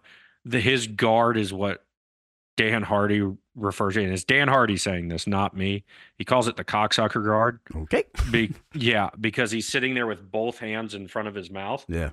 And Dan Hardy says he calls it that because he doesn't want people to do it. So he tries to, you know, say it's something that like, you know, these big tough guys don't want to don't want to be associated with uh because you're not blocking anything. Yeah.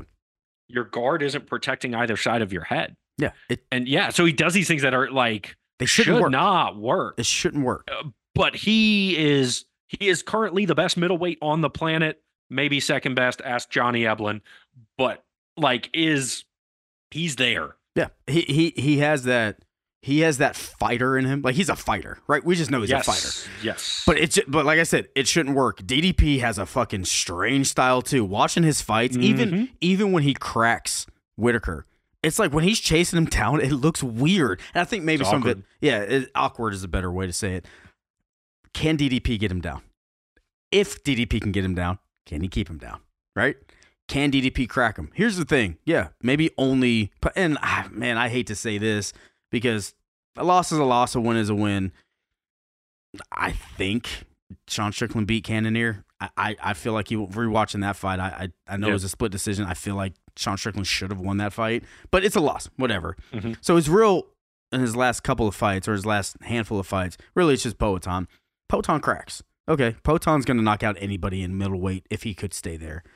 I- don't know how he's not Mhm. fighting at consistently heavyweight, but if he could stay Yeah. at middleweight, I think he can knock out anybody. But this fight, it, it's just so weird. Does DDP just try to stand up now? Now you talk about all the fight skills, but now we have this mental thing that's happening now too. DDP is in Sean Strickland's head, hundred percent. and does that change the way he fights? I don't think so because I feel like Sean Strickland puts all of his unfortunate life, like his lifetime of trauma, into his fighting. You kind of see it Mhm. like the way he talks. Come on, man. You know, it's like it's like he has to get it out of him. But it's never been directed at a person. It's always just been like, this is what I have inside of me, and I'm bringing it out to the per. Now it's like, I want to fuck you up. I want Mhm. to hurt you. I want you to know. And DDP has no reason but to be calm, cool, and collected at all. He doesn't Yeah. have that tension. You know, like you want to talk. DDP even came out. Sean Strickland came out in an interview with Theo Von crying. He's like, "You're sitting here talking shit about men that cry, and now you're on an interview crying. Like you're such a hypocrite." DDP is in this man's head, mm-hmm. but it could be a superpower for Sean, where it's like, "I'm gonna take out all my aggression on you," or it could be super out for DDP, where it's like, "I just gotta sit back and make you make a mistake." This fight is fun. This fight is fun. Yeah, I'm gonna be because I have no clue how it's gonna play out. Me Like, either, that's dude. the thing is if we say, hey, DDP knocked him out, you know, or took him down and fucking elbowed his head into the canvas. Okay. Yep. Yeah, I get that. Or if you say, yeah, Strickland, Strickland him. Yeah. Yeah, okay. Yeah. Right? Like we just don't know what's gonna happen. I'm gonna put you on the spot. What you lean in today? What you lean in Um, today? Just for winner, not re- not how. Just Yeah, I think I think DDP. yeah, me too. At least of 55, 45 Because I think I think he might catch him. Yeah, but it's hard Yeah, because yeah. rewatching DDP's fights, he gets hit. He a does. lot. He does. and like watching the the Brunson and Whitaker fights, he was put in in trouble a couple times, but it came from him getting taken down. He doesn't have great defensive wrestling, but. Strickland's not going to grapple him, No. right? So, and old Stillknocks does timeout takedowns. So he will go there when he hurts people. I yeah, I I truly truly don't know how it's going to play out. And one of the things that that Drick has said in the you know since he's been interviewed afterwards, and they're like, "Are you going to keep bringing that shit up with Strickland?" He's like, "No, mm. like I don't need to. Mm-mm. Right? I'm already in his head." Like, do I feel bad for him? Yes. You see somebody on a podcast hurting like that. Yeah. Like, clearly this man is hurting, but also he's a hypocrite. And so I needed to expose it. Yeah. But like, yeah, it, wa- it was interesting to to hear him be like, "Oh no, I I already won that battle, He did. so I don't need to do that again." He got Sean Yeah. Strickland to try to fight him in a crowd. Like you won, and he knows Yeah. it. Here's a, you can't take that away. You might be over it now, but you weren't, and it's in your head somehow. Now, Mhm. Sean Strickland probably has very good mental game, right? Mental mental strength. Yeah. But it doesn't matter. I won that first part. I exposed you, and and yeah, maybe he was an asshole doing it. DDP was an asshole bringing it up. But Sean Strickland's an asshole to everybody else that he wants to bully on the internet. He wants to bully so much, and DDP's a fighter. You're not going to bully. You're not going to bully another person that can be a bully. This fight, man, with them walking down, this is going to feel like a big moment. And I think, Yes, I think the only downside is the crowd might get lulled into a Pennington slow Mhm. fight where it's like, ah, you know, oh, they'll they'll erupt though. but but they, this they have to get that energy back up. Now, what I hope for is Malott goes out there and fucking hypes the crowd up, right? Just get some hype. And then Bueno Silva goes out there and does what I hope that she does so I can see the Mhm. fight that I want to see. And then now we have this because then my heart's pounding, dude. Like, then it's like, Oh, oh yeah. shit. Yeah. I mean, this is a. If Bueno Silva can fight her fight, Yes. this main card has the potential to to just be fireworks kicking off. Yeah, yes. On the Fuego. mic. Uh, I mean, yeah, Arnold Allen, Movsar or Movsar just to start it off, and then you got the action man, then Hockey Man himself. Like if this this one could flow into just like ready to erupt. Yeah. For this fight as they're walking out. The when this one was initially announced, I was like, yeah, kind of okay. But once again, as we're getting closer, as doing research, like, fuck, this is going to be this is going to be good. And so, DJ, there's your answer. That's what this card has. Yeah. Yeah. That's what like I said, I, I'm not saying that the card doesn't No, have don't- good don't fights. Walk it back. I'm not Don't walking walk it back, but but the question I posed to you, you didn't answer. Is this card on paper more exciting than 299 than 298? well, I will answer on paper. No, That's what I'm saying. So like we can play the well after it, it might be better, but after Yeah. it, 299 might be better too. Could I'm be. just saying like Well, taking it sport. ta- taking it at face value. It's like okay, you know if if your favorite band puts out an album with three songs, you're going to be like, what the fuck? But they might be the best three songs in the world. But at first, you're like, I want to have at least eight. Can I? Can a brother get eight? Can a brother get eight songs? You know, I only can get three. So it's just well, one of these well, things. not if it's that weird prog shit you listen to where they're doing 20 minute songs. what what what project? Dream Theater? Or you're gonna hate on Dream Theater, dude? little crazy doom sludge metal. No, I don't listen to that bullshit. You can get the fuck 12 out minutes. Of Of, here. I will cut this podcast off. To, to not try to play me in front of our fans. Yeah. So hopefully, guys, what what I just did was take this from DJ being an absolute downer, trying to talk you guys out of watching this card to getting you guys nice and lubed up and ready to Don't say watch. that, man. Don't say that anybody's lubed Let's go. This is a family friendly show. and going from lubed up to my man Raw Dog, uh, Oh, we do have some fight announcements. Mexico City headliner Brandon Moreno supposed to be fighting Amir Albazi. Apparently, Amir Albazi has some like very serious spine issues. Uh, the doctors pulled him from this over a month out, saying, "Hey, you you can't be training. We you need to to go get this spine issue taken care of." So we have my man Raw Dog Royval stepping in. This is a rematch. If y'all remember, Raw Dog did get hurt in that first fight. I want to say maybe broke collarbone, I believe it was. And so we are going to get that rematch. Yeah, might gum up the division a little bit uh, Yeah. because you know we were excited for Albazi. Um, because if Albazi won, he got the title shot. If Moreno won, can't argue a rematch against Pantoja because that was a fucking amazing fight, my fight of the year. Um, and so this could gum it up because if Raw Dog beats Moreno, great, awesome. but we don't need to see him fight Pantoja again right Yeah. away. Uh, so, but you know, Moreno in Mexico City, it's gonna be exciting. Raw Dog is, you know, he's not gonna get taken down and held down by Moreno. So we're gonna see some some fun, crazy shit going on here. And here. that crowd's going to be insane too. No doubt, Yeah. no doubt. Yeah, when Moreno comes out to the mariachi band, like, Yes, it's just it's going to be it's, awesome. it's gonna be fucking gonna be awesome. Uh, they also announced Zellhuber versus Prado on that one. If you don't recognize the name Prado, that's uh, Argentinian Drew Dober. Nice. Uh, we, we also had a couple of announcements on uh, the fight night in Saudi Arabia, March 2nd. Uh, after Farid put on a great performance, his brother Javid Basharat coming back after um, kicking Victor Henry in the crotch to the point where he was vomiting backstage. But according to the doctor, didn't hit it, didn't hit the balls. All dick and balls.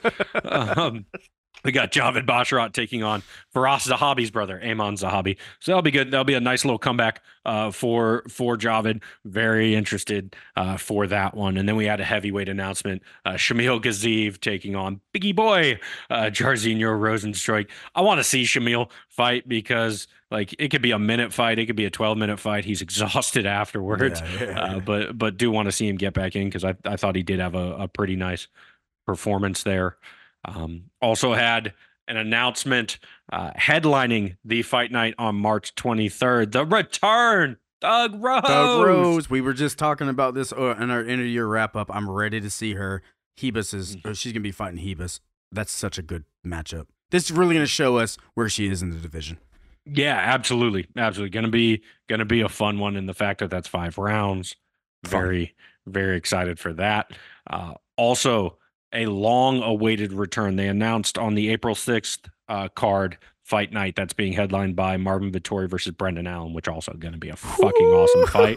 Yes, but the return of Germaine de Randamie taking on uh, Norma Dumont. Norma Dumont moving down for the first time since uh, November of 2020. However, she missed weight uh, in that fight, had missed weight in a previously scheduled bantamweight fight against Erin Blanchfield, where Blanchfield was going to be fighting up. So Norma Dumont has not made 135 since she was on the regional scene in Brazil in 2017. I'm already mad Uh, that she's gonna miss weight. I already know. Yeah, already so you know. I hope, but she's kind of been like holding on to this 145 thing, and like it's not, uh, yeah, like makes me think of Mean Girls. Like fetch is not going to happen. like 145 is not going to happen. No. Let it go. Um, so yes, we are referencing Mean Girls. No, we aren't. MMA podcast. we aren't. Can't can't get my back on me. no, you didn't Can't- get my back get my about back- my like, my whole. This car's not the best on paper. You're gonna call me out. Well, I'm not saying. Hey, man, I was trying to hype everybody up. Yeah, because it's not gonna happen. Fair enough. Exactly. Fair enough. Um, but this is de Randamie's first fight since October of 2020, where she submitted Juliana Pena. So all of a sudden, we might now have another fighter. You know, de Randamie comes out, puts on a good performance here, who could very quickly catapult herself into title talks at 135. We need exciting people. We need do. contenders. So So even though bad. she's 39, she's older. She's a former 145 champion. Like if she comes in here and puts on a good performance against Dumont, who has consistently been winning, now all of a sudden we might have another one uh, up at the top, which will be interesting. Um, March 16th, no headliner announced yet, but do have to bring this one up because two of my uh, favorite fighters, friends of the po- program, they they like to retweet and like our posts, so have have to get their back. Yes, sir. Um, March 16th, we had the announcement of uh, short hair Pooh Bear. It's butcher season. We'll call him the butcher, uh, but he liked to comment about short hair Pooh Bear, so we're rolling with it. uh, he's coming back, taking on Ange Loosa. I will watch Bryan Battle fight any fucking Yes. time. So super excited for that. And they're going to double down on this card, and they're putting on at featherweight C Rod versus Isaac Dulgarian. So good. Oh, fucking excited for So the good. return of Dulgarian. This is Rodriguez's. They're forcing him, I would imagine, to fight up at featherweight after him dispatching uh, two bantamweight prospects, but missing weight both times when he beat Raul Rosas Jr. and Cameron Saaiman. So super excited to see him fighting now. Last time he fought at 145 was a short notice, his first fight in the UFC, and it was against JSP. Yeah. Getting dominant, getting beat by JSP is nothing, you know, not a bad thing, but for somebody who is kind of a tweener now, he can just accept he's fighting at 145. Maybe he bulks up a bit, but he's somebody who is a, an exciting prospect in his own right. But y'all know how I feel about Isaac Dulgarian. I think he has the potential to be a future champion. Yep. So I am fucking excited to watch this guy fight. Uh, Atlantic City it was previously this is on March 30th of Fight Night. It was previously announced uh, that the headliner was going to be Erin Blanchfield, Manon Fiorot. Uh, we have a new headliner on that. That fight was not canceled. They're still fighting, uh, but they have announced the headliner is going to be Vicente Luque, Sean Brady. So we have a top 10 welterweight matchup to headline that one. That's going to be violent. Yeah, and I was going to talk about Sean Brady's kind of the new Neil, Ma- or not Sean Brady, uh, Vicente Luque Luque, yep. might end up being the new Neil Magny, where like if Magny loses and he's out of the top 15, if that whole scenario plays out, like Luque might be that guy Yep. that you have to beat to prove it. Uh, and then also we have the return of two prospects that we have highlighted on this show before uh, Nursultan uh, Ruziboev uh, taking on Sedriques Dumas. Great And so that'll be a fun one at middleweight. Yeah, just one of those why we love fight nights, right? You you get some of these some of these prospects fighting each other and and we get to find out. Um, and then big time, big time announcements uh, for 299 and 300. We'll hit 299 first. Woo, the return of Michel Pereira. Super, super excited for that. He is taking on uh, Mikhail Olian Jacek. Uh, so going to be fireworks. Both of those guys fully accept that they do not get paid by the hour. So very, very and excited we have for been that. fight. waiting for Pereira, Mich- Yes. Michel Pereira, to have a matchup, and this is. Ooh, I'm so Yes. excited to see him middleweight again, man. Yes. And don't think you hitting Pereira twice in a row went unnoticed. I see you, big dog. You know I'm not saying Oli and J-Check, right? Oh! oh, your boys got it. You got it. Got it's it. 2024, baby. um, and we did have the announcement of our co-main event for that one. Ooh, Dustin Poirier uh, taking on some risk here because here's a guy who said he would only take interesting fights, um, and he was like, you know what? Hold my hot sauce. I'm willing to take on the next big thing at lightweight. bro, Benoit Saint Denis. bro. Ooh, Benoit Saint-Denis talk is- about dangerous. Dog, Poirier's coming off of a head kick KO, and he's about to fight Benoit Saint Denis. And I'm gonna say this one more time. This is why I would pick that 299. You think on paper this isn't more exciting than 297? Get the fuck Yeah. out of here. Poirier versus Benoit Saint Denis. You brought this up. Benoit Saint Denis fighting these top guys. You know, you were like, I can see him fighting. He's getting Poirier. Imagine him Mhm. going out there and beating Poirier. What? And You beat Poirier, you are on a very, very short list of people. dog, dog, and and unfortunately, if you lose to Poirier, then it's like okay, we know where you're at. But Yeah, now we know. this fight is a banger. This is gonna Yes. happen right before O'Malley Chito. Okay, Yeah, Okay, all cool. violence. Yeah. This is, and it's a five rounder as the co-main. Like, yes, please, yeah. yes, please. I, I, sometimes hate that shit, for this but one. I'm okay with that. Poirier gets I'm stronger with as it. fights go on. Yes, Yes. and I'm okay with it in instances where we want to know is Saint Denis a championship caliber fighter? Yes. So let's put him in a championship style fight. Man. Let's do it. This is love such, it. This is such a good matchup. Yes, and 299 is so fucking loaded. And it's it's crazy to me because everyone's all disappointed, like, uh, 300's kind of weak so far. Well, who cares? As long as we see the fights. Yeah. Why would you care if it takes place on 299 versus 300? I don't. because if they add that fight to 300, people are like, oh shit, what a great addition. Like, guys, it doesn't matter. We get to see the fights. Who gives a fuck about the number? I think it's just because people want 300 to be like magical, right? It's like Yeah. it's like it's like your 30th birthday party. It's like it's got to be a big one, whatever. But Mm. man, dude, this is on 299 and 300 is Mm. supposed to be better. What? Yes. And we got some announcements for 300. I know there's going to be some more probably coming out in the next week or so, uh, but we did have some big announcements. We'll stay at lightweight. Um, number one contender Oof. fight, you would have to say, despite the things Islam's been saying, we have Do Bronx taking on Arman Tsarukyan. Hey, Arman, Yep. here's your chance. Yep. Here's your chance because, I mean, what Do Bronx did to Dariush, Tsarukyan said, "Yeah, I'm going to one up you." Yep. Right. Yep. And what after the Do Bronx fight, everyone against Dariush, everyone's like, "Oh, he's ready to take on Islam again." Yeah. So if Tsarukyan can beat Oliveira, then do you say Arman is ready to take on Yes. Islam You, you just have Gaethje that's probably going to name value himself into a title fight. Yeah. But I don't know if Gaethje name name values his uh, self into a title fight if Do Bronx wins. yeah, Yeah. yeah. What a fight. Yes. What yeah. This is one where, yeah, hey guys, this is not a title fight, and we are we get to see this level of skill. We're getting to see the next wave come in. They're starting to be able to test the old heads. This is ooh, this one's fucking exciting. It, we also got at bantamweight.